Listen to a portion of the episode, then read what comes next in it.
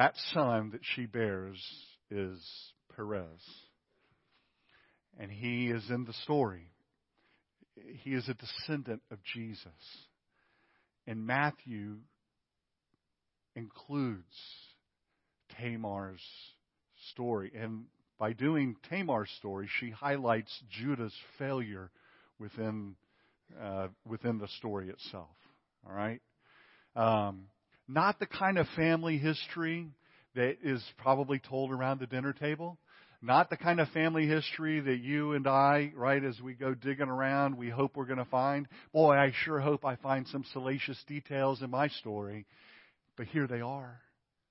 Here they are, and they're in Jesus' story. Here's the second one. The second name that pops up is Rahab. And you remember the story of Rahab probably. Rahab shows up in Joshua chapter 2.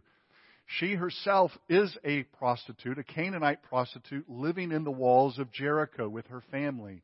And she hears, no doubt prompted by the Holy Spirit, she is receptive to the spies who have come into Jericho to spy out the land and to get the lay of the city. She is the one who hides them in her house. She puts them up on the roof.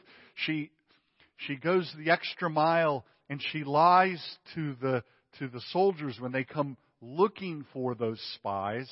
She does everything to cover their tracks and to make sure that they have a safe getaway. And in doing so, she asks for their protection when they come to take the city, and they offer her the protection. And so probably the only person and family clan to have been spared when they come and take Jericho is Rahab and her family.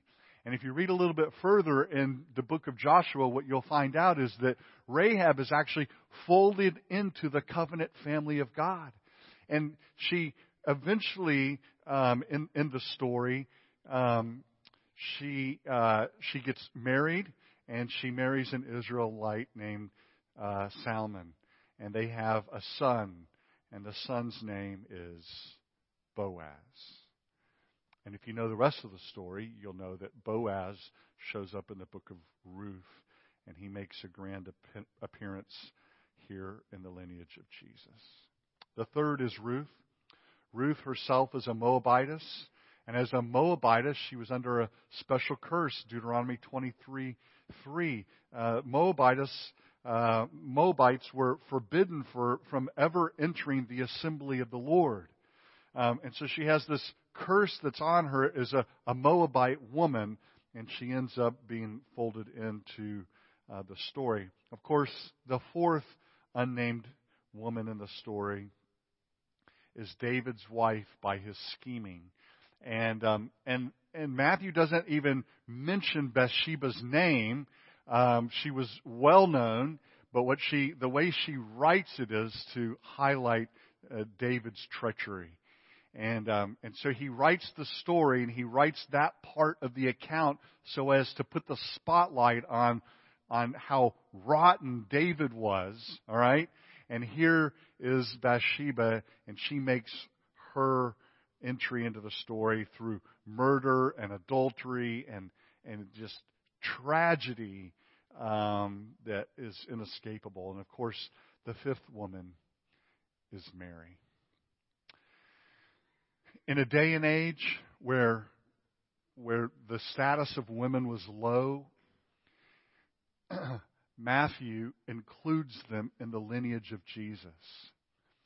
And what he's doing is he's telling us, listen, you matter. Everyone matters. Everyone matters.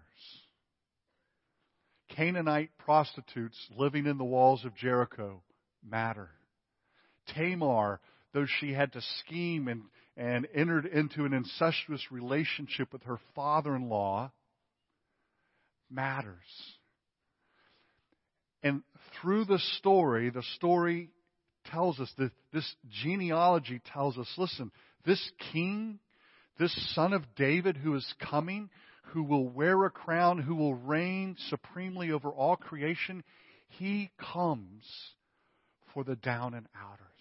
He comes for the little people. He comes for people who struggle with sin. He comes for people who don't have it all together.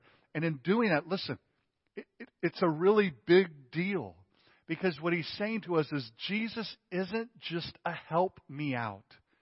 He's not just a pick me up. He is God with us. And just a few verses, the angel is going to say to Joseph, Joseph, you will give him the name Jesus, because he will what? He will save the people from their sin. He will save them from their sin. And when you look through the account, and listen, it's not just the women. Obviously, the men in this story, okay? The men in this story, to a man, were rotten to the core. And yet, God used them to produce the king.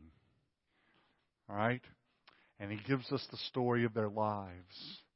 And out of their lives comes the one who would save us from our sin. As you move into the Christmas period, let me encourage you. Whatever it is, whatever's going on in your heart, whatever that struggle is, whatever that battle is, whatever that thing is, right? I described it a couple of weeks ago, that that one thing where if it were none, you say, that's not really who I am, right? It's that moment where you say something dreadful to somebody and you go, I didn't really mean that. That thing that comes out of the deepest part of your heart. Jesus says, out of the overflow of a man's heart, he speaks. That is the thing that Jesus came to die for in your life. That is the sin he came to set you free from. Whatever it is, wherever it hides, that's what he came for. And that's what the boring details of the Christmas story remind us. Jesus came to set sinners free. Let me pray for us. Father, thank you. Thank you for this story. Thank you for these boring names, these details that take us all the way back into Jesus' family history and remind us that you save people like us and you use people like us to bring about your divine purposes. And Father, we need to hear that reminder and that good news this time of the year. And we just pray that you will let it sink deeply into our hearts. We pray it all in Christ's name. Amen.